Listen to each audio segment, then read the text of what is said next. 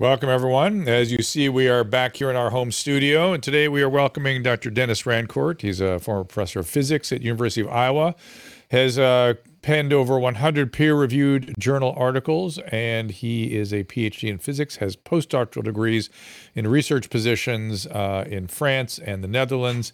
Uh, again, he was a physics professor at the University of Ottawa for 23 years.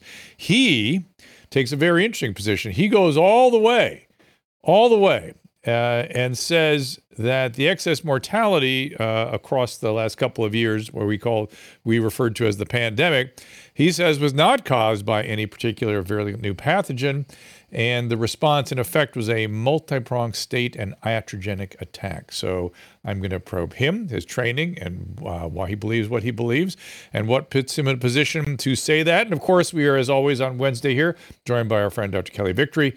We'll get right to it after this. Our laws, as it pertains to substances, are draconian and bizarre. The psychopaths start this way. He was an alcoholic because of social media and pornography, PTSD, love addiction, fentanyl and heroin. Ridiculous. I'm a, I'm a doctor, for sake. Where the hell do you think I learned that? I'm just saying, you go to treatment before you kill people. I am a clinician. I observe things about these chemicals. Let's just deal with what's real. We used to get these calls on Loveline all the time. Educate adolescents and to prevent and to treat. If you have trouble you can't stop and you want help stop it, I can help. I got a lot to say. I got a lot more to say.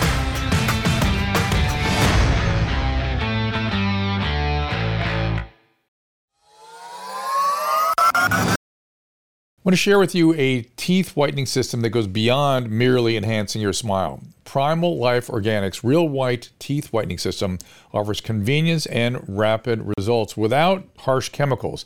Light, blue light for whitening, red light for gum and oral hygiene, and you can just do both if you wish. Works naturally, promoting gum healing, tooth remineralization, gives you a brighter and a healthier smile. Again, no peroxide involved. Consistent usage yields remarkable results. Take this opportunity to transform your smile and at the same time, optimize your oral health. Aim for five times a week for the best outcomes. Discover more about this remarkable teeth whitening system and other products at drdrew.com slash primal today. That again is drdrew.com slash P-R-I-M-A-L. Be sure to use that link for 60% off drdrew.com slash P-R-I-M-A-L. Do it today for 60% off. You can spend thousands of dollars trying to look a few years younger, or you can skip all of that hassle and go with what works. Genucel Skincare. Genucel is the secret to better skin.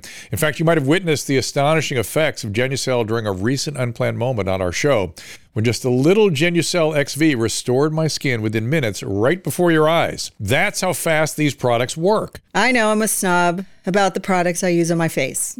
Everybody knows it. Every time I go to the dermatologist's office, they're just rows and rows of different creams. And then when I get to the counter, they're overpriced. All kinds of products that you can all find at genucel.com. Susan and I love Genucel so much, we've created our own bundles so you can try our favorite anti-wrinkle treatments, correcting serums, and ultra retinol creams. Just go to genucel.com slash Drew. Use the code Drew for an extra discount and free priority shipping. Again, that is genucel.com slash Drew, G E N U C E L dot com slash D R E W. And uh, Dr. Rancourt is up in Canada, of course, as an ugly American. I completely butchered and anglicized his name, so let me give it its due. Denis Rancourt, uh, also denisrancourt.ca, D E N I S R A N C O U R T.ca, and Twitter is Denis Rancourt. Uh, again, professor of physics, uh, multiple postdoctoral research degrees and positions, and someone who has a very strong position that uh, is radically different than the mainstream, which uh, always interests me. And let me just say it again. I've always said that different opinions are interesting. This idea of misinformation being dangerous is, to me, dangerous. Please welcome Dr. Rancour. Hello. Pleasure to be here. Bonjour. Is it? Did I completely butcher your name with You, my? you, Uh, you did a my great English, job the English- second time around. the second time. Yeah, you did. C'est comme ça. Okay. Uh, so, uh, I would, if you don't mind, give us a little more on your training and uh, what it was about your training that put you in a position to make a very radically different interpretation of the data. Well, my my training. I mean, I've been in interdisciplinary science pretty much all my professional life. I, I did I, I, did my degree in physics, both theoretical and experimental physics, at the University of Toronto. Then I did postdoctoral studies in prestigious labs in Europe, in the Netherlands, and in France, where I switched disciplines. I went into uh, synthetic chemistry in France, and then I came back to condensed matter physics in the Netherlands, looked at magnetism. And when I was hired at the University of Ottawa, I immediately uh, applied the knowledge I had about measuring things, how to measure things using spectroscopy and so on, uh, to various kinds of problems, and eventually decided to go into an environmental science. I became, I studied uh, environmental biogeochemistry. I studied bacteria in the environment. I studied all kinds of things. So I was known, my laboratory was known as being interdisciplinary, and our funding was mm-hmm. interdisciplinary. And I specialize in things that you have to know if you're going to attack these problems. You have to be an expert in statistics, statistical analysis. Um, I'm an expert in all the various measurement methods in science. Uh, microscopy, I had an electron microscope in, in my lab. Microscopy, uh, diffraction techniques, various kinds of spectroscopies, all, all the measurement tools that scientists use to know things right down to the atomic level. So that's my background. And I've written papers on uh, sophisticated error propagation theories and uh, Bayesian inference theory. That's the statistical methods. I this is this is what I do, and my work has been experimental but also theoretical. And I've I've done theoretical modeling quite a lot. Recently, I I have co-written two papers in theoretical epidemiology that have both been peer reviewed. Uh, and I've written a lot about medical, the medical, uh, various aspects of health and medicine.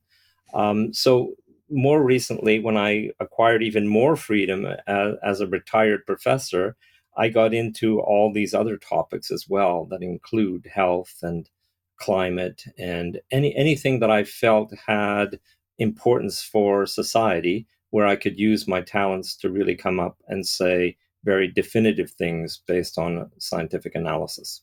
So that's kind of my background. what did you see?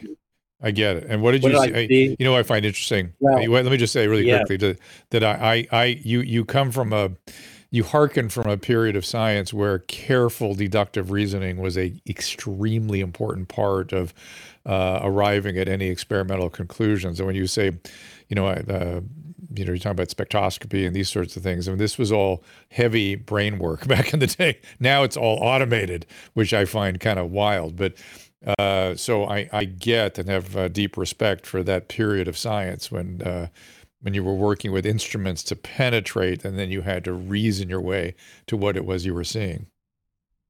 Oh yeah, and many of the modern automated techniques, for example, in diffraction, where you're trying to resolve complicated crystal structures, uh, they make yeah. a lot of errors. They they round things out and they give you bad answers, and those get published. So when you need to do something very difficult, like for example, when the new uh, high TC superconductors were discovered, that was a Nobel Prize. Uh, one of my friends was one of the expert crystallographers who actually resolved the structure, and you couldn't use the standard packages. You had to actually understand theoretical crystallography to do that and so that's that that's my crowd. Those are the people that i worked with. And i am just stunned by the bad science that you get these days. Nobody's actually mm-hmm. deducing things rigorously. It, it, it it's mm-hmm. all very political. It's all very political. It's about who you know and and saying the right things. It's become just a farce to a large extent. Um, it, it's very frightening. So i feel like i'm in a bit of a nightmare in this in this environment because I'm I'm from a school where you actually it mattered that you were right and it mattered that you were using rigorous logic and it mattered that you not make mistakes and if you did make them you you you had to correct them and you had to uh, learn from others who helped you correct them and so on. That's that's where i'm from and so this is this is just a nightmare place right now uh, with with all of this covid yeah. madness Uh, yeah. So everything, well, it's not just COVID. It's, there's a lot of things that are, are, under that same umbrella, and and I, I feel very very much the same. And during COVID, I found myself from the moment it started going, "What is going on here? What happened? What what is this? What what?" And we're slowly putting it together. What did you see, and what did you think was happening, and what should have been happening? Drew, you know, the first thing I did when I when I when I saw all the propaganda and the news flash and people dropping dead in the street in China and this kind of nonsense, the first thing I did was was to think to myself, well, look, they're claiming this is a pandemic. Let's go and see if people are actually dying, because that is a, a, a data that you cannot fake. You count deaths, you have death certificates. There are official statistics about how many people are dying, where they're dying, who's dying, how old are they, what sex are they, in which province, city, and so on. Those statistics of all cause mortality cannot be faked. I mean, they could be, but they're not. They're the, the states, the modern states, have very rigorous methods of counting deaths because it's so important to the state to know exactly if things are happening that cause death more than usual and also how the population is evolving. So births, deaths, those are important things. And so the data on all cause mortality is highly reliable. And that means that you're counting deaths as a function of time, for example, by day, by week, by month, by year, and so on. And um, so you've got it by time, but you also have it by age of the person who died. That's very important because age is highly is is the is the control parameter. It's the main control parameter for death. Uh, uh, uh, yeah. the risk of dying in the next year goes up exponentially with age. Not many people know this right. very basic fact. That's right. That's yeah. right. So, so that's yeah, what and, you need. You need and, that uh, kind of data. Yeah, and that was, but by the way, in term, in terms of the propaganda, that was one of the first things that was being obfuscated. They were not allowing anyone to report the age. They were report. You know, I, I remember a month in, I was doing a podcast with a partner of mine who was saying, you know, here they are in CNN, they're reporting the names and the practices of each one of these people. They, you know, were playing checkers and they used to enjoy chess and can't call his grand great granddaughter anymore. No age, never, no age ever. And everybody was over the age of 85 at that stage of the game. Right, right. No, it's it's very important. And so what we did is we looked at mortality to be able to quantify excess all cause mortality. And so we're looking at any anomalies compared to the historic trend.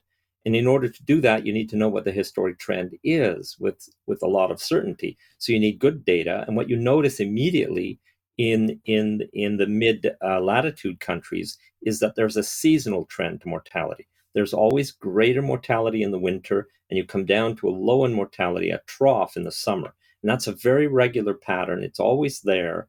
And that the baseline of that pattern varies relatively slowly historically. And that is as you increase, uh, you know, you improve living conditions, then that baseline will come down. If there's a big economic crash or something that makes society not so good for most people who are vulnerable, then that baseline will start to come up again and so on. So you can see things in mortality that include heat waves in the summer, uh, major wars, uh, major uh, economic depressions like the, the Dust Bowl and the Great Depression in the US is, are very clear. All the major wars come out very clearly. Uh, and you can see the evolution of the age structure of the society. You can see all these things, but you know what you don't see? You don't see any of the announced pandemic that the CDC has claimed have occurred in 1957 58, 1968 and 2009, those pandemics do not give rise to any excess all cause mortality in any country that we've been able to study. So hmm. you have to keep in mind. I, I, thought. I, let me let me let me let me yeah. interrupt and just say I thought pandemic yeah. was defined by an increase uh, uh, above baseline in all cause mortality. Um, well, it, it may have at at some point been defined that way. They did obviously they changed that definition for the recent one, but you have to realize that the people who study this will look for will count deaths caused by the particular pathogen that they're claiming is a problem. They don't usually look at all cause mortality. So when mm. when the when they were defining pandemic, it was deaths from the pathogen, not all cause mortality. But if you actually look at mortality as a whole in the entire population, irrespective of cause, you cannot detect a signal at the times when we're told that 10 or 100,000 or more people died because of this particular uh, uh, pandemic, for example, a 2009 hmm. one, and so on. So there, there's no trace of these pandemics in actual mortality. And I've looked at this myself. You can't see them. Um, now, 2018 is like the textbook one that they always that they've recruited to tell us that that is a a viral respiratory disease pandemic, but it wasn't. Um, in fact, uh, the lung tissues have been preserved of many many people who died in that period, and they all died of bacterial pneumonia. That is from from from the histopathology. When you actually look at the tissue, this is what must have killed them. The primary cause of death was bacterial pneumonia in absolutely horrible societal conditions just after a war, 1918, and a lot of people returning from the war in very bad health, very bad social conditions. Um, and what you you notice about 1918, which, as I said, they recruited it to be this pandemic, it cannot be uh, a respiratory virus pandemic because nobody under 50 uh, sorry, nobody over 50 years of age died. The people who hmm. died were ma- mainly young people, children, young adults, and mostly male, more males, uh, but nobody over 50. So the, the over 50 crowd in the places where you had this this in, very big increased mortality in 1918, um, they were not returning from the war. They were not living in these newly created horrendous conditions. They were established and they did not suffer mortality. This was not a viral respiratory disease. Everything we know about, uh, we, we think we know, that we claim we know about viral respiratory diseases is that they kill the elderly. Um, so that that was not that. Whereas bacterial pneumonia is a killer all the way down to children. So I and there have been about four or five high quality scientific papers that showed that the deaths in 1918 were due to bacterial pneumonia. Um, so that was not one of their viral respiratory disease pandemics. That's that's the textbook one that they like to throw at us, but I don't think it was. So what we concluded was we looked at all cause mortality and we found excess all cause mortality at very specific places and at specific times. For example, right after the pandemic was announced on March 11th, 2020, there was a huge peak that a surge in all cause mortality, but only in hotspots, very specific places like New York City, um, um, around Madrid in Spain and northern Italy. There were these incredible surges of mortality, but they all were exactly synchronous with the announcement of the pandemic and they all corresponded to very aggressive new treatments being applied in hospitals when anybody would walk in saying they had respiratory problems. So we were able to show that these hotspots, for example, in epidemiological theory, in pandemic circumstances, you cannot have synchronous peaks like this around the world because uh, the time between seeding of the pathogen and this surge in mortality is highly variable on the structure of the society and on the details in the particular place. There is no way that it could be synchronous in this way. But what was synchronous was the announcement of the pandemic and these new protocols that were being applied aggressively in hospitals. Um, so that that that the, first peak that we heard so much about New York and so on, I'm absolutely convinced was due to the to the assault of these people in hospitals. So you're, so you're saying iatrogenesis essentially, and I and I an iatrogenic uh, sort of uh, right. So the the pushback Absolutely. I would give is that the the the having been there, the the reason people were becoming aggressive is they were alarmed. They were treating the PO2, which I, w- I would argue is the the error, but they were faced with this cytokine activation syndrome simultaneously that was we didn't fully understand. It was, uh, you know, people argue about what even it was, and we, it, it, you know, people were going into sort of shocky states with these high inflammatory components that maybe they would have made it through if they hadn't been ventilated. I, I get that, but it, it, was a pretty dicey period. I, I, I get why people were getting aggressive, and people did die. Let's face it. But but go ahead. Well, yeah, the, the, the, the aggressiveness is clear. Uh, in northern Italy, they developed a way to put two patients on one mechanical ventilator. They opened the doors Yeah. to major hospitals and they said, don't stay at home. As soon as you have respiratory diseases, run in here and we'll treat you. Well, Uh, Yeah. You know, and yeah. so well, they, they were doing something bizarre there that had caught my attention right away, putting very elderly people on ventilators. That already was outlying behavior. Uh, very elderly people should have discussed with their caretakers if they ever want to deal with a ventilator under any circumstance. And they were all going on ventilators. So that caught my attention right away. Well, many many uh, health care workers have now shared that the reason they were putting people on ventilators is every they didn't want the uh, it to spread, To so spread. they didn't want the aerosols uh, from the lungs of these people. Yeah, I heard about so about they isolated them by. I didn't see that. Just so we're all clear, I, I didn't see it. Yeah. Maybe Kelly did. I'll get we'll see what I, she says. But but I have heard that. I've heard that. Yeah, I've heard that. I've heard that. Um, We are talking to Dr. Danny Rancourt.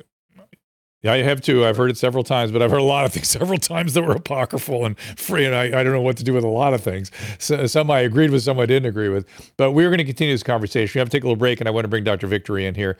Uh, Denny Rancourt, as I said, he's a theoretical and I don't know how to describe it yet. You're you're you're a theoretical particle and uh, intergener interdisciplinary physicist. Is that that about right? I would say interdisciplinary scientist. Uh, if you, Scientist. If you look at all the all the different areas of science that I've published in, it's fair to say I'm interdisciplinary. he has a nonprofit corporation, correlation-canada.org. His uh, website, Denis Rancourt, E D-E-N-I-S-R-E-N-C-O-U-R-T dot C-A, and Twitter with the same name. And he harkens from an area era of science uh, with which I'm very familiar, and I've been lamenting for quite some time that the, the nature of uh, scientific discourse has been terribly ad- adulterated, and more importantly, the process of the thinking process around science and what many of us were trained in, not only in terms of the scientific method itself having been adulterated in recent years, which I've noticed also. No one ever does a null hypothesis. No one ever does anything that we used to just do routinely. Uh, and then the the way people think about things is. Uh, in and of itself, almost automated. and that's how we can get into real trouble. So I appreciate the thought today that we're getting into some weeds here. We're going to continue to do so. We bring back Dr. Kelly Victory right after this. I suspect you've seen Susan and I gushing over Paleovalley products. We love the taste and how well they fit into a paleo based nutrition regimen. They're delicious and we use them for travel all the time. But there's more. We are huge fans as well of Paleovalley's grass fed bone broth protein. It comes in three flavors unflavored, vanilla, and chocolate. It's a powder you can add to really anything. We add it to coffee literally every day. Smoothies, baked dishes, uh, just hot water dissolves really easily. The bone broth protein is made with 100% grass fed and finished bones that are free from pesticides or antibiotics and are slow simmered to extract as much collagen as possible. As we age, collagen breaks down. That's what wrinkles are. And research shows that there are significant benefits to adding a collagen source in your diet. I don't think it's too much to say it's changed our lives. And Susan is now reporting that after drinking the bone broth for a few weeks, her hair is stronger and longer, and nails are stronger too. Try it for yourself. You can order at drdrew.com slash paleovalley and use Dr. Drew at checkout to save an additional 15%. A lot of you have been asking for more information about how to counter the adverse effects of the spike protein from COVID infections and the COVID vaccine. The spike protein is not your friend, let's just say that. So I'm glad we have the wellness company Spike Support Formula as a sponsor, especially since renowned internist and cardiologist Dr. Peter McCullough, who's also chief scientific officer of the wellness company, is one of its champions. There's some very intriguing research around nattokinase, which might be a way to take on the spike protein. Listen to this. So start, if you would, with talking about nattokinase, how you got to that, and where you see its application. So, with the viral infection or the vaccines, the spike protein stays within the body and it's found in the heart, the brain, the vital organs, and it's causing problems. The Japanese have been using this for heart and vascular disease now for 20 years. It's safe, it is a form of a mild blood thinner. That it dissolves the spike protein nearly completely. Spike Support Formula is the only product on the market containing nattokinase, dandelion root, and a host of other antioxidants, all showing promise in helping you protect yourself and your family. To order this unique, specially formulated supplement, go to drdrew.com slash TWC. That is drdrew.com slash TWC. Use code DREW at checkout for 10% off today. President Trump recently issued a warning from his Mar-a-Lago home. Quote, our currency is crashing and will soon no longer be the world standard which will be our greatest defeat, frankly, in 200 years. There are three reasons the central banks are dumping the US dollar inflation, deficit spending, and our insurmountable national debt. The fact is, there is one asset that has withstood famine, wars, political and economic upheaval dating back to biblical times gold. And you can own it in a tax shelter retirement account with the help of Birch Gold. That's right, Birch Gold will help you convert an existing IRA or 401k maybe from a previous employer, into an IRA in gold. And the best part, you don't pay a penny out of pocket. Just visit birchgold.com slash Drew for your free info kit. They'll hold your hand through the entire process. Think about this. When currencies fail, gold is a safe haven. How much more time does the dollar have? Birch Gold has an A plus rating with Better Business Bureau and thousands of happy customers. I do not give financial advice, and previous performance is no guarantee of future performance. Visit birchgold.com slash Drew to get your free info kit on gold. That is B-I-R-C-H-G-O-L-D dot com slash D-R-E-W. Some platforms have banned the discussion of controversial topics. If this episode ends here, the rest of the show is available at drdrew.tv. There's nothing in medicine that doesn't boil down to a risk benefit calculation. It is the mandate public health to consider the impact of any particular mitigation scheme on the entire population. This is uncharted territory, Drew. Dr. K- Dr. Kelly Victory, I give you Dr. Denis Rancourt, and he is, uh, you know, lamenting the, the the state of affairs that you and I have been lamenting for quite some time. The lack of vigorous debate, to quote Kelly Victory. Absolutely. Dr. Rancourt, thank you so much for joining us. I've really been looking forward to, to the conversation. And as I think you know, you and I share uh, a very common, uh, you know, in common, the belief that this was uh, not what we were led to believe in terms of a pandemic. Um, it, one of the things I want to get on the record right off the bat, because I've laughed throughout this um, last three and a half years, is when I take criticism from the haters, which is uh, relatively often one of the things I find amusing is that people will say, well, you're not an epidemiologist, Dr. Kelly, or you're not an infectious disease expert, or you're not a virologist, so you shut up. Uh, and I would submit to you that somebody like yourself who is a brilliant scientist, is precisely in the position uh, to analyze what's going on here. Because you not only understand, you know, deductive reasoning and have tremendous critical thinking skills, but you understand the measurement systems, you understand what uh, data analysis and all of these things, and that is what it takes to be able to uh, critically and clinically assess what's been going on. You needn't be a virologist or an epidemiologist to come to the conclusions that you and I have both come to, which is specifically that the damage that was done was not the result of a virus.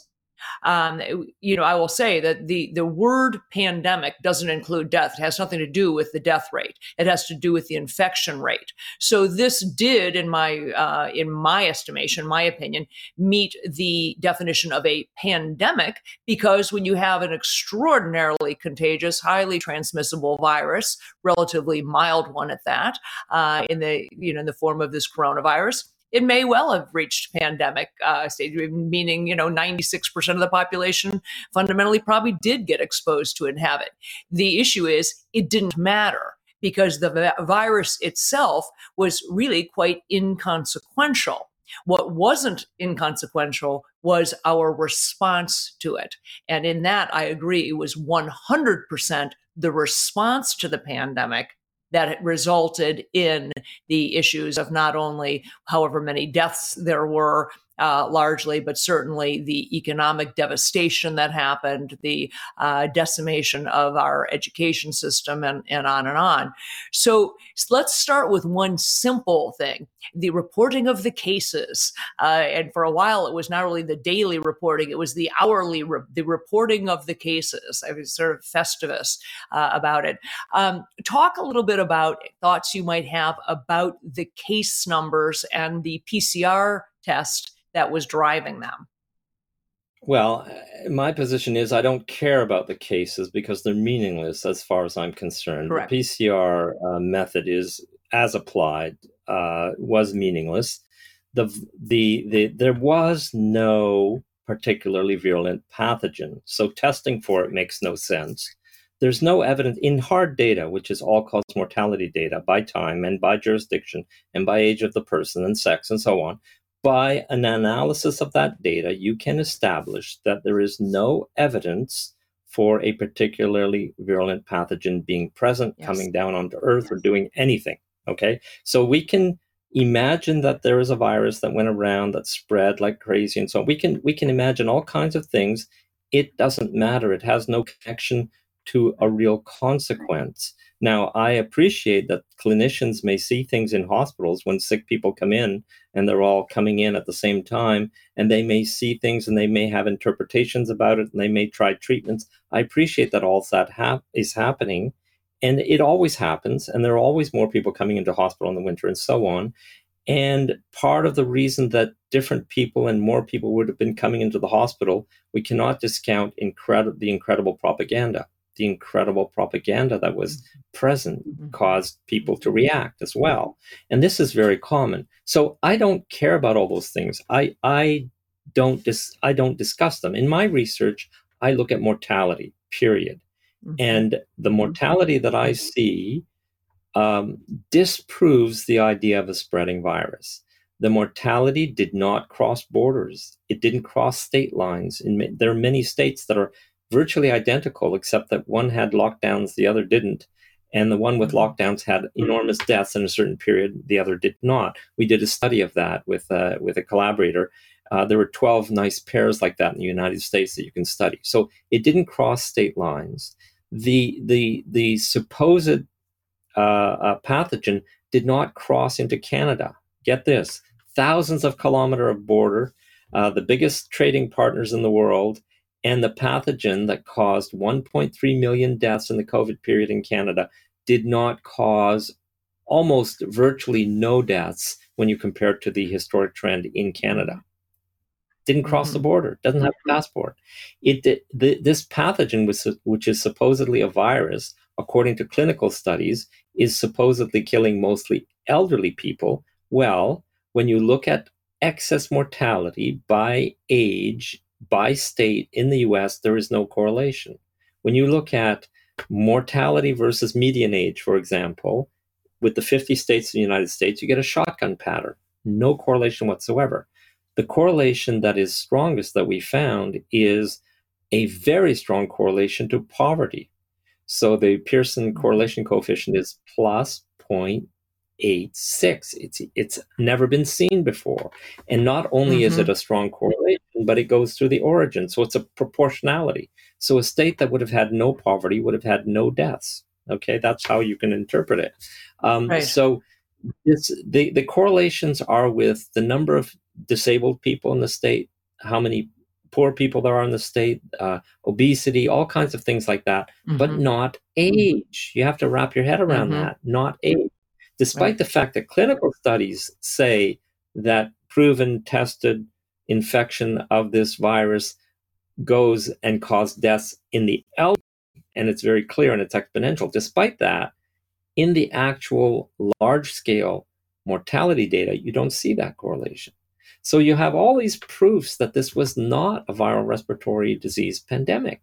Um, mm-hmm. The the peaks in mortality that you do see um, the really sharp peaks right after the announcement, they're all they're all in the hotspot occurs. It's they're synchronous with the announcement because in synchronicity, people were ag- applying aggressive aggressive protocols, treatment protocols. Now, Germany didn't do that. Germany has no excess mortality in that period. Yeah. France did in Paris and big hospitals and so on. They have these huge peaks. So so when and I showed this map many times of the counties in Europe and this this mortality peak, and it's red in northern Italy, around Madrid and Paris and so on, but it's white in Germany in places like that that did not apply these aggressive protocols. In Sweden, they did apply them at initially, and Stockholm has a very sharp hotspot peak, uh, even though they they uh, corrected themselves and didn't continue with these kinds of aggressive measures. So the it's the measures, it's these measures that we know about, and and mm-hmm. the, the the the behavior of the mortality is inconsistent. It disproves the theory of a viral respiratory disease. That's that's what we need to accept okay. from hard data. I mm-hmm. think. I think that's what I would argue. And so I appreciate that we're putting a lot of thought into treatment, and we could have treated. For example, there's um, iver, ivermectin is a very powerful treatment for bacterial lung infections, and we know that there were an, a lot of bacterial lung infections that caused deaths. If you look at the the the death certificates in the United States, one of the comorbidities, the most common one, is bacterial uh, pneumonia. So there was a huge epidemic of bacterial pneumonia in the United States that was not treated. The prescriptions to antibiotics was dropped by 50% in the COVID period in most Western countries. So me- mechanistically, I think that uh, pneumonia was one of the big mechanistic causes of death, but the real underlying cause of death was how we treated people the the incredible physiological and psychological stress puts you in circumstances where you're more susceptible to to suffering from these infections and to dying from them. And this is really well known. So I would say that the cause of death was was the the assault, the treatment, and the effect on stress, which in turn affects the immune system. There's a huge body of scientific uh, knowledge about that. Um, so we have to stop thinking of the cause of death as being as being you know well which pathogen did it or which two or three pathogens did it? How was the lung infected? Let's look at the ecology of the pathogens. We have to stop thinking like that and admit that there are always pathogens that we have we have bacteria in our mouths that when they go down into the lungs they can kill you uh, under circumstances where you can't fight that infection properly. We have to we have to stop thinking that the pathogens are the cause and admit that the cause comes from the conditions under which we put vulnerable people. That's the big cause of excess mortality. So that that's that's where i'm headed with this analysis of mortality. Yeah well, well I, I, I, agree with a lot, a lot of mds get very annoyed with me because they have seen people come into hospital. They have tried to treat them themselves. They have discussed treatments with their colleagues. And so when I tell them, well, sure, and that's your job, and you do that, and you try to relieve suffering, and you do the best you can.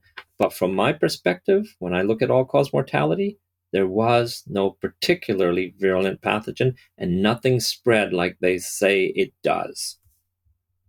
Well, I, I, agree with you, first of all, that, that there was no particularly virulent pathogen. Uh, I also agree that we were living through a period, an unprecedented period in medicine of therapeutic nihilism, where we treated nothing. We including, frankly, people who we said had COVID.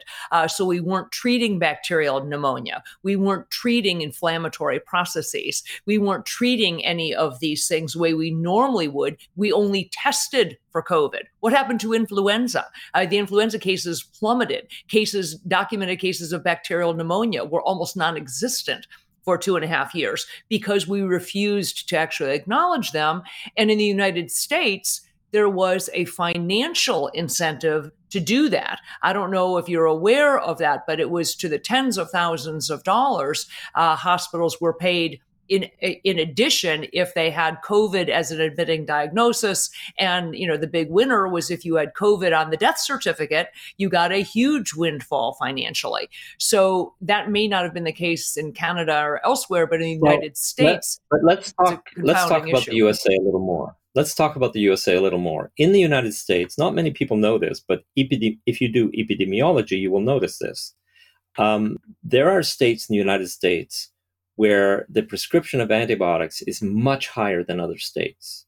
And it's mm-hmm. very systematic. It's the southern states where there is a lot, uh, a large populations of poor people. So yes. there, the prescriptions of antibiotics are very high. Why? Because they routinely get more lung infections. The lung is mm-hmm. is is the organ that will most likely be infected more often because of its contact with the air and everything.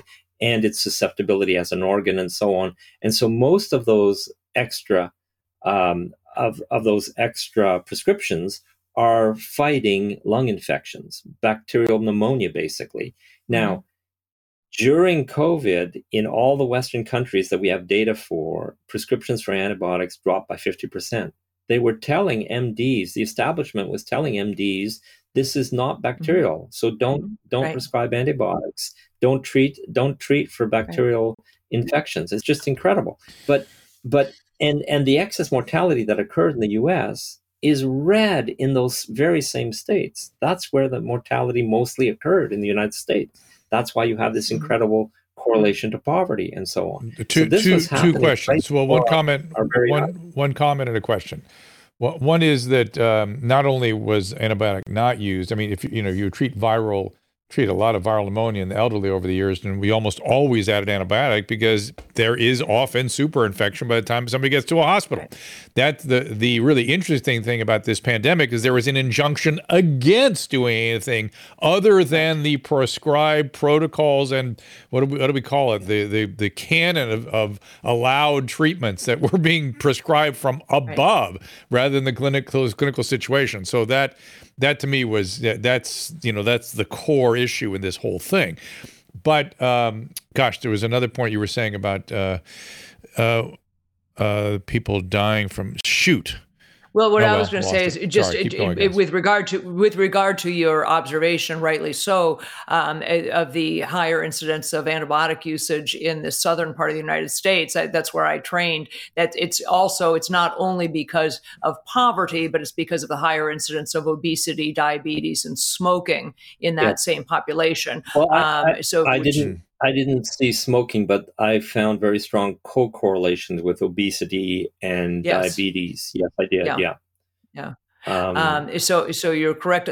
So, switch gears just a little bit here. You know, you are someone who has uh, published many, many, I think, studies in in the hundreds in peer-reviewed journals.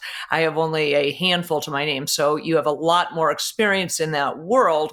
Um, one of the things that has been sort of overwhelming is the right word to me and is my greatest existential struggle right now is coming to grips with the fact that what I believed were storied uh, medical journals, uh, trustworthy, the place where I went, the Oracle. Uh, I am now realizing in my well into my third decade practicing medicine um, that it's largely propaganda and that what I believed was the truth and uh, the scientific truth is really the marketing arm for big pharma. Um, and I'm still struggling with how, how, what I'm going to do with that information and, and, and how I'm going to manage practicing. But from your perspective, what did you see and how early were you aware that what was getting published or not being published was problematic? And this may have way predated, in your case, COVID. I, I don't know. I'd love to hear your thoughts on the journals. Well, that, that that's another long story. Um, peer review itself is a very modern invention. The notion that scientific journals would use anonymous peer reviewers is post World War II. And it was specifically put into place so that scientists would self censor and follow uh, what the funding agencies wanted them to work on. That's why it was put in place. And this is the, there's a historic record of that. So peer review itself is tainted with that history and works worked very well that way. And if you were an honest scientist uh, in and doing science, you noticed it right away you, you, you, it's very difficult to publish something that goes against the grain, that goes against the, the dominant narratives, because the reviewers are people who are pushing those narratives and who are building careers based on those narratives. So that is a structural problem with the system itself. Now, many scientists felt that with the internet, it would it was going to be wonderful because we would we would be able to circumvent this whole problem and scientists would be able to simply publish make public their their material that would be read by other scientists and so on and the peer review would be when the peers read it because it's easily published now. That was that was the idea that many people had and it's been tried out in many venues. But the problem is what we're noticing now is we're in an era of anti-science we're in an era where science doesn't exist. We're we're in a, a we're closer to a totalitarian or a fascist state where where um, independent thinking is of no value. And so as a result of that, the what matters for your career and whether or not people will believe you is where you publish. So which prestigious journal can you be published in? And that's the only thing that matters. Scientists don't actually read papers that are not peer reviewed. Professional scientists are self censoring and not reading things on the internet by very competent scientists who don't want to bother to go and fight to have something peer reviewed for two or three years and have to put up with these nonsensical political peer review comments and so on. And this is something I have direct experience with. But uh, what's shameful is that there are no independent thinking scientists around, virtually none, that will actually go and read something and and and dig into, understand it, and see what value it has for them the the scientists, uh, the real ones, the ones that are authentic, are going to places like uh, Substack and having their own websites and doing what they can in that route. But the the the uh, prestigious journals are just pure propaganda garbage, and you it's not they don't even follow the rules of science. They don't give you access to the to the data even though they pretend that they say that they do they don't allow you to reproduce the data. They allow people to have incredible conflicts of interest, outright conflicts of interest to publish there repeatedly. Uh, there's there's just no accountability. The journal editors and publishers behave however they want. They they censor whoever they want. They they retract articles even after they've been published. Just anything goes and there's no accountability. So there, in these circumstances, there can be no the, the scientific journals play no useful role in terms of actually developing science. They don't. They play. No, they play the opposite role. They they serve a totalitarian system. Period. That's all they do. So this is why I've had to create my own website. I've had to circumvent that that very vicious censorship and create my own website. I mean, we we try to publish in the top journals. We we have two articles now uh, in theoretical epidemiology that we've been fighting for for years. We've won appeals. We keep at it. We get we get positive reviews. People, uh, uh, some experts really understand deeply what we're doing, and they say so. It doesn't matter. The editors come up with garbage comments that have no relation to right. what we're doing, right. and they just keep throwing them yeah. at you and keep throwing in the hope that you'll just go away or they send you off without peer review then you appeal it then you win you come back. I'm going to be able i'm going to be publishing these sagas eventually. We'll wait and see where it goes but i'll be publishing some of these sagas. It's just unbelievable. They're, they're, this is not science. It's it's it's just a farce you know yeah, and, yeah. this is a conversation that Drew and I have had many times in many different iterations. So the question is, you know, where do we as scientists, if we put all three of us in the same boat, if you will, where do we go with this other than doing exactly what you are doing, creating a parallel system uh, well, based on Substacks I, and websites? How, you know?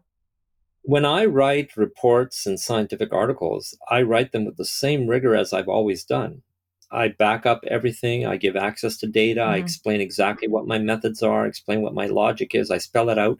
I'm not constrained by space like a journal would constrain mm-hmm. me. I can write it exactly how I want and I put it on the on the internet and people can do what they want with it. And what I'm I'm pleasantly surprised to know that many people read them in depth, understand them, explain them to me, contact me. Uh, but they're usually not scientists. They're usually not professional scientists they're mm-hmm. engineers mm-hmm. that are doing mm-hmm. this as a pastime or they're they're former scientists but you know and they have the freedom that they're not at work anymore and so on but mm-hmm. there relatively few scientists will write to me you know that have a career will write to me and say wow you nailed it you, you know you you I, i had not noticed that that's happened so what, to me what I what count times on the fingers of my hands you know what what is going on there? What what what you know? We we Kelly, we kind of know what goes on in medicine. Where a doc, no, it's careerism, but I, would like to know a little more about that because Kelly and I kind of understand that people are now doctors are all working for hospitals and big systems, and mm-hmm. you know the, these things have absolute fiat control over their decision making, or at least what they're able to do, if not their actual decision making. And and I, I have mixed feelings about the literature because I've, I've been involved with some publications where I'm like, oh, but, normally, like things that's a good study and that sort of was normally published, in particularly in subspecialty journals, maybe not in the big names, you know, the the Nature and the New England journals and the Science and the the big ones, but in the you know Journal of Urology and we're you know we're where there's really useful clinical information being provided to other uh, people that work in that field. So I'm kind of mixed feeling about the literature itself. But where, who, what, where is this totalitarian state? Is this happening to academia generally? Is this not exclusive to science and just happening all over the place? And there is a really profoundly disturbed culture within academia. Is that what we're alleging here? Yes, Okay, this is this is what totalitarianism. That's a simple like. answer. Yes. Yeah. It's what what? This yeah, but you but you're saying totalitarianism. That's a that's a system of government. This feels like a system of of uh, of culture is not quite the right word. It's in you know institutional structures uh, that, no, that mimic or mimicking a government. Not, it's not a system of government.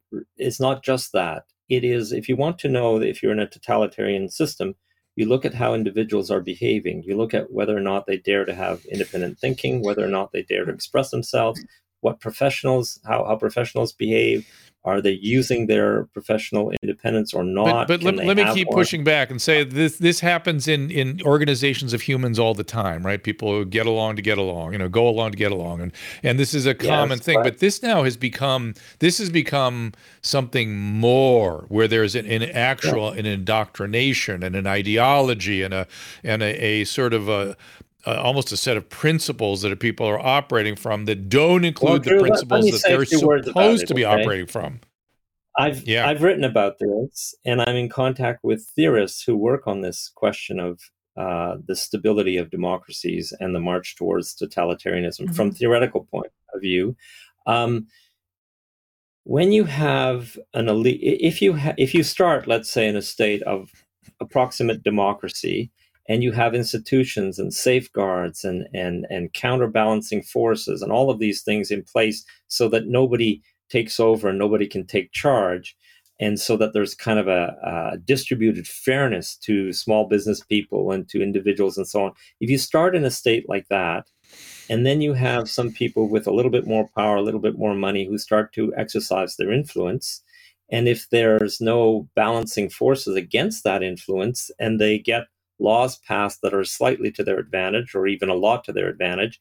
And there's more and more of these laws that are being passed, and there's more and more money flowing to government people who pass these laws as, as you advance this system. This is a, a simple word for it is corruption.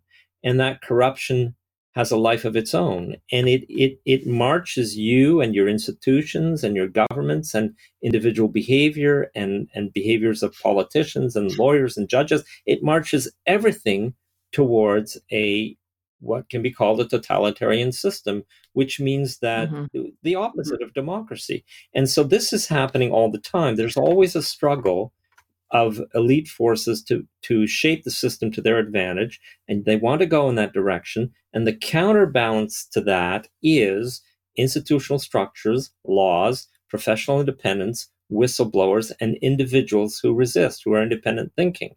And if you censor people prevent professionals from having independence, do all these things to protect the advantage of the elite who transform the system in this way to their advantage, then you can't get out of it. There's no there's no correction mechanism. And this is where we're at now. We, we, we've come so far, especially in the United States, in, in a system that is basically a kind of organized crime system where you pay off the people mm-hmm. to do services for you, including politicians, and that's what it's all about.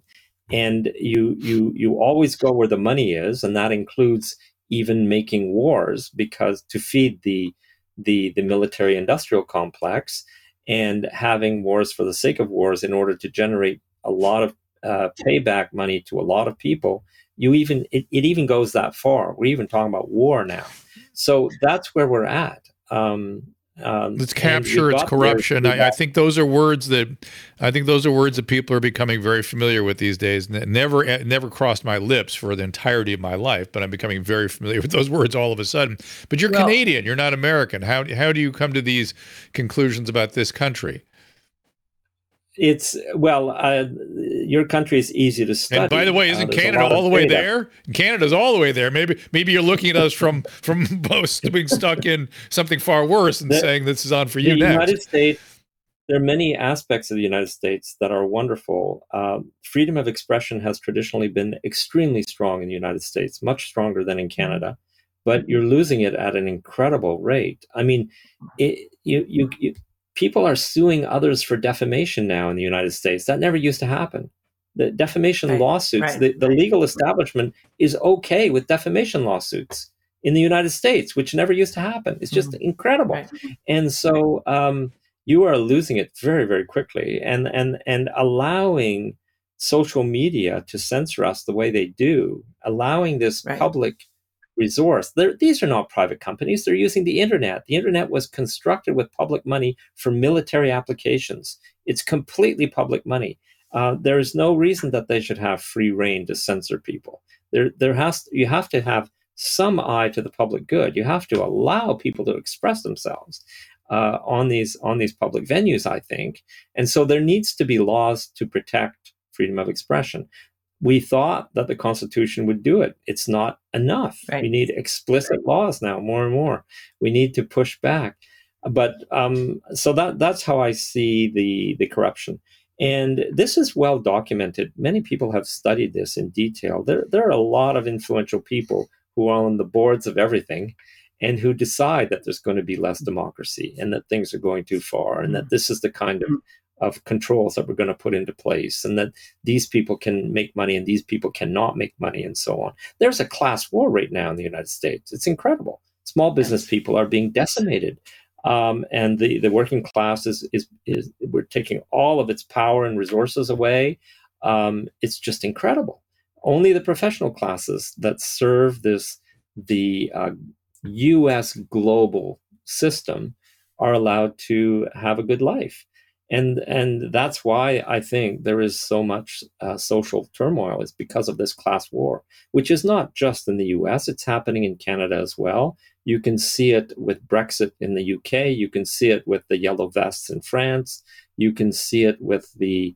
I would argue that Trump is a the Trump movement is a consequence of that class war, and is is mm-hmm. a representation of that mm-hmm. class war. So um, people are, t- I think people don't want war, they want a good life. And the war machine is pushing ahead, and only the professionals are given a place in the sun in this in this in this project. So this is these are all the things I see. Now you're asking me questions way beyond the research on all cause mortality that I've done, but that those are the observations I make. Well, I want to, first of all, I don't, I, I don't think that you overestimate the rate at which we are losing our civil liberties here in the United States. I think it's, uh, I think it's absolutely devastating. We are in the midst of a cultural revolution, no different from what we saw uh, by the Chinese Communist Party uh, and and scientists, uh, artists, teachers, whoever you are, you are being silenced. We are being silenced. Uh, I myself, well, we, we, we don't need we don't need China to teach us how to do this. We, the U.S. yeah. and the Western world has been doing it very well for a long time. It's it's been devastating yeah. uh, ever since the '70s. Uh, it's been systematic and devastating. So here we are. This is the yeah. result. Circle back just for the. I'm watching the clock wind down here, and I want to ask you one other issue related to the uh, the pandemic. Um, it, you were talking about you know the virus itself and the legitimacy of the, the virus as causing deaths or not. Um, talk about everything else that happened. Uh, lockdowns mask wearing the uh, the insanity of quote social distancing um, the psychological warfare. Uh, have you put much thought into how those very things contributed to to death and uh, c- certainly to to people's unhappiness but to actual death and, and disability and disease? You know, it's very hard to answer these questions, and the reason is no research is being done. It, yeah. the, the, this yeah. is where we're we've just been through an event, a period of massive excess all cause mortality. Normally, you would investigate this and you would try to figure out why in these states there was a peak in excess mortality in midsummer, for God's sakes, and repeatedly two summers in a row. How could this happen? What was going on? And you would send out uh, uh, teams of researchers, including social workers and psychologists and MDs and a whole interdisciplinary team, and with the with an eye to a criminal investigation. You know, to look at this in terms of cause and what really happened. Who died? How did they die? Under what circumstances? And let's do enough of this study, field work basically, to figure out what's going on here. And none of that kind of research is being done whatsoever. It will not be funded. Nobody want the the, right. the establishment will not fund that research. And so th- this is what you need. You need you need actual criminal-like investigations uh, to to go in and look at these things on a large scale. And uh, so I can only uh, basically guess and and look at relationships yeah. and associations. Yeah. So I see when we did that study comparing 12 pairs of states in the United States that were identical except that one had lockdowns, the other didn't, and we saw this vast, mm-hmm. statistically significant difference in all-cause mm-hmm. mortality, mm-hmm. excess all-cause right. mortality. I say, well, okay, there's definitely a relationship here. Now, right. who were these additional people who died? Because remember, this is excess mortality. People are dying all the time of all the usual causes, but now this mm-hmm. is an mm-hmm. excess. Okay, you, when you see a death, you can't you can't say, okay, that's an excess death. You don't know, so you have to right. actually study this in some detail and say, well, um, there are three times more respiratory deaths than before. There are there was mm-hmm. this these protocols were being applied that were not being applied before. There was people in lockdown. That meant that they were prevented from going into air-conditioned places in midsummer. That mm-hmm. meant that they couldn't access the public pools. That meant that they couldn't sit in the shade where they normally do and talk with their friends. They were isolated. That meant and, and you can you can infer all of the consequences of these assaults against populations and you can infer that that must have been a huge cause of stress. You know, I have to tell you something.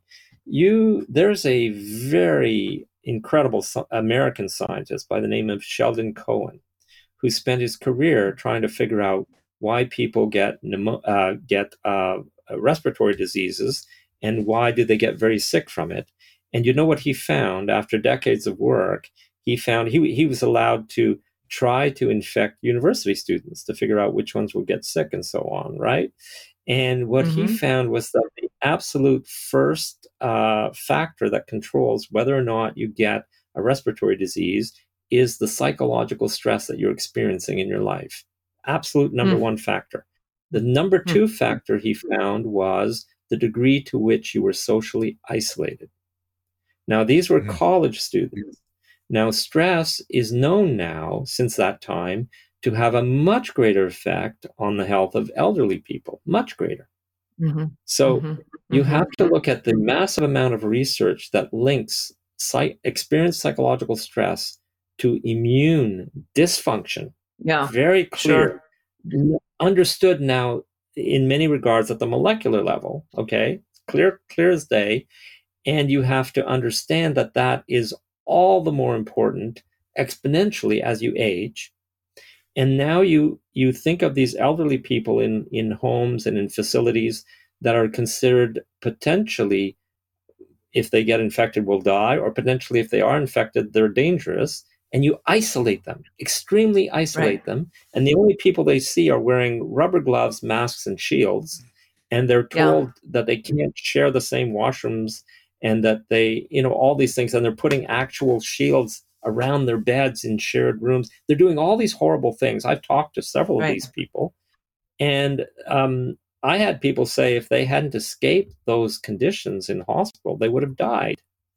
Yeah. I had people. I had. I, I met a man who wasn't particularly elderly, but who went in to be treated for cancer, and all of a sudden, COVID was declared, and he was put under these extreme conditions in that I just described. And he said it's the worst thing he's ever experienced in his life, and he would have died if he'd stayed there.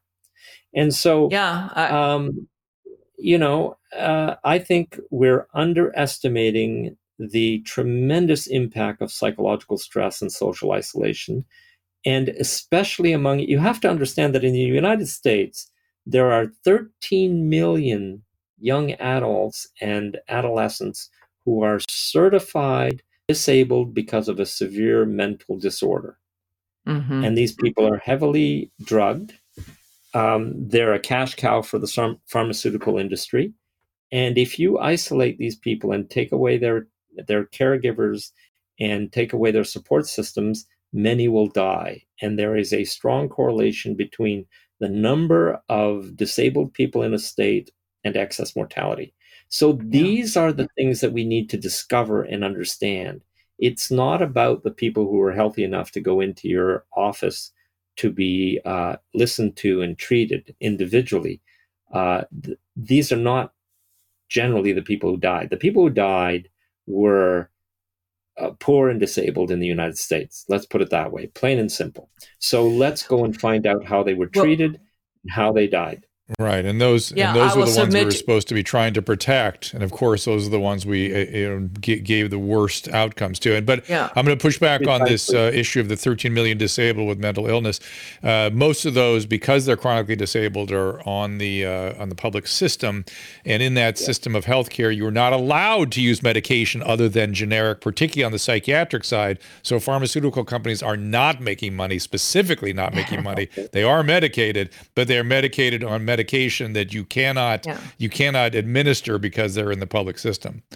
Okay, thank you. I was going to push. I, I, I, was going to say that the the other thing that I think that we are people have failed to recognize is the the healthcare that didn't happen, the preventive care that didn't occur during three the three years peak years of this quote pandemic almost nobody got a screening colonoscopy, a mammogram, uh, follow ups for their diabetes. They didn't get their stress tests. The kids didn't get eye and ear exams. We didn't do mental health screenings. Yeah, would I would push do. back on that.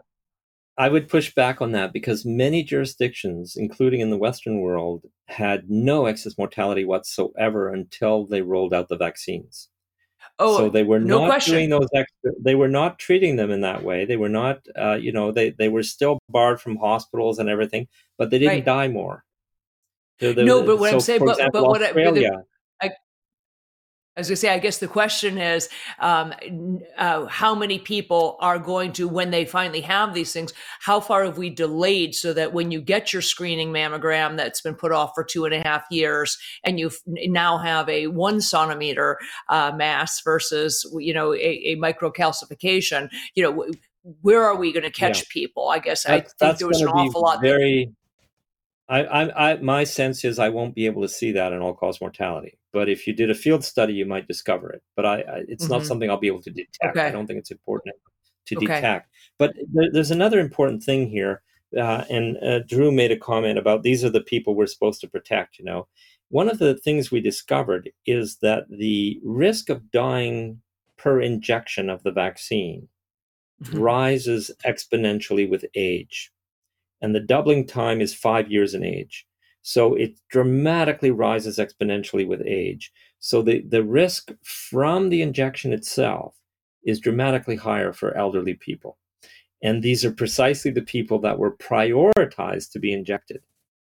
So we quantified that mm-hmm. risk and we found that for for all ages across the board it was one in every 2000 injections on average that caused death in the western world but when you were elderly, like 90 plus, it goes up by orders of magnitude. So it could be as high as 1%, one in every 100 injections uh, for the most elderly was causing death. In India, because they were uh, uh, going after and injecting specifically the people with comorbidities, they had a list of comorbidities of people they wanted to inject. I mean, it was just insane.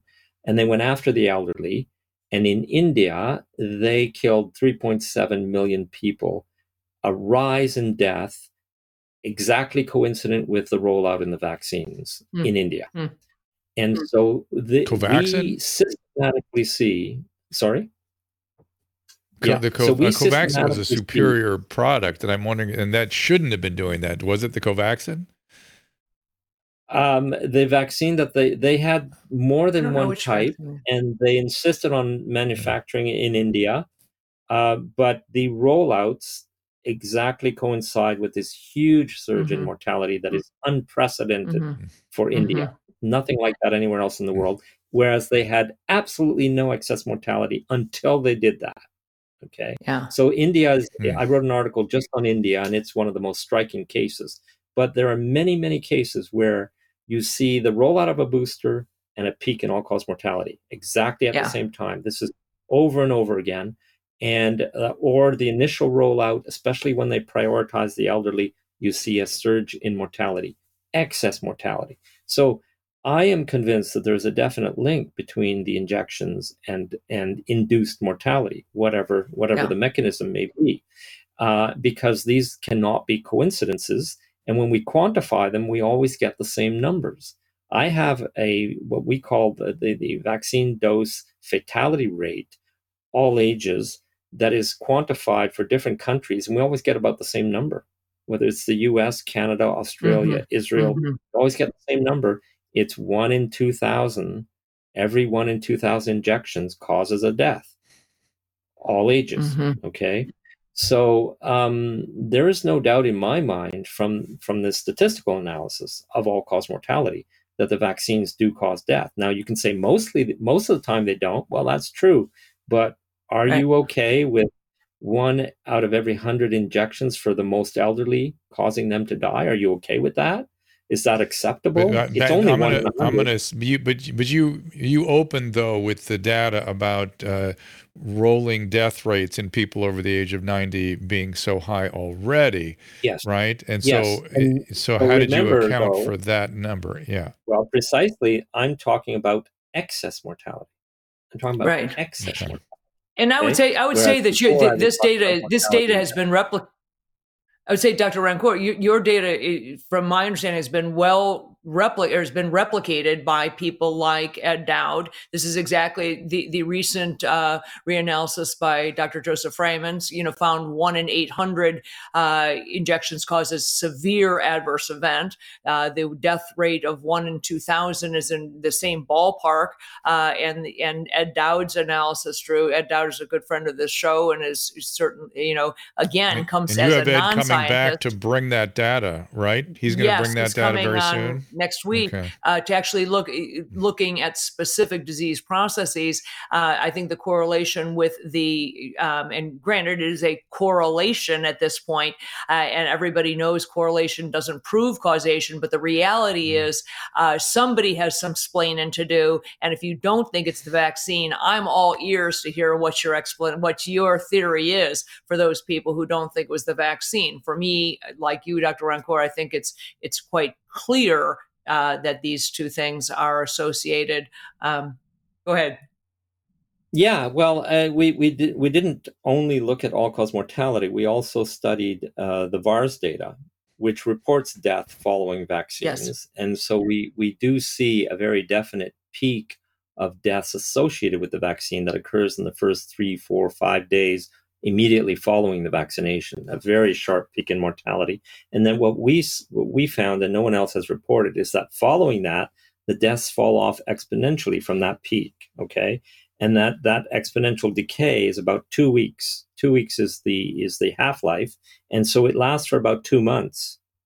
And because you have that very regular exponential behavior, we believe there's a causal relationship between those deaths that occur following the vaccine within that smooth function uh, mm-hmm. and and in relation to the vac- to the injection. So we've analyzed that as well, and we've also looked at the dependence on which dose you're getting. We've analyzed the VAERS data, mm-hmm. and what mm-hmm. we found in the VAERS data mm-hmm. is that the death uh, from that that are that are associated with the vaccine in this way also again go exponentially with age. So you can do plots of median age versus okay. excess deaths from the VAERS data and we see an exponential increase with the same doubling time as we see in all cause mortality. But and we also see, which is really interesting, that the variation, the variability of whether or not you're going to die, the magnitude of that variability also increases exponentially with age, as you would expect. So as people age, they get more vulnerable, but they also have more variation from person to person of that age, right? And that also goes exponentially. So we showed that in a paper on the VAERS data. So we, we look at all this together, and I I would be willing to bet my scientific credentials that the vaccines are causing these kinds of deaths. And it's also supported by a paper that was uh, peer reviewed and appeared that was based on a survey in the United States. Um, um, Mark, uh, I'm forgetting his the, the, name of the first author now, but um, what they did is they asked people, "Do you know anyone close who you believe died from following the vaccine?" And based on a very rigorous analysis of that data, they concluded that 300,000 people died from the vaccine in the United States. And that's the same number that we got from all cause mortality. So our, mm-hmm. our numbers mm-hmm. from all cause mortality are 1.3 million overall excess and about 330,000 directly associated with the vaccination. Vaccine. Uh, and they, they got the number. Now, I'm not saying that doesn't make both them and us right, but it does give two very different estimations of that number that come up to about the same value. Yeah.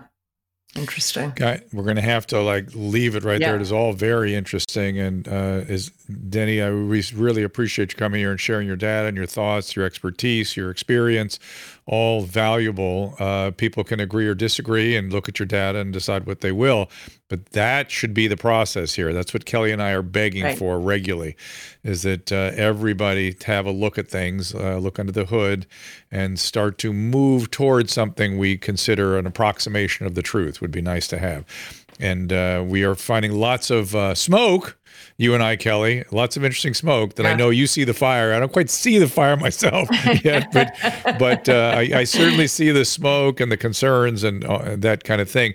Uh, Denis, I hope we'll have you back sometime soon. To, you know, we we got into the vaccine conversation. I feel like we should get deeper into that. Maybe after Ed provides his data, something like that. Yeah. Mm. Sure. Yeah. Thank thank sure, you again. Thank data. you. Yeah.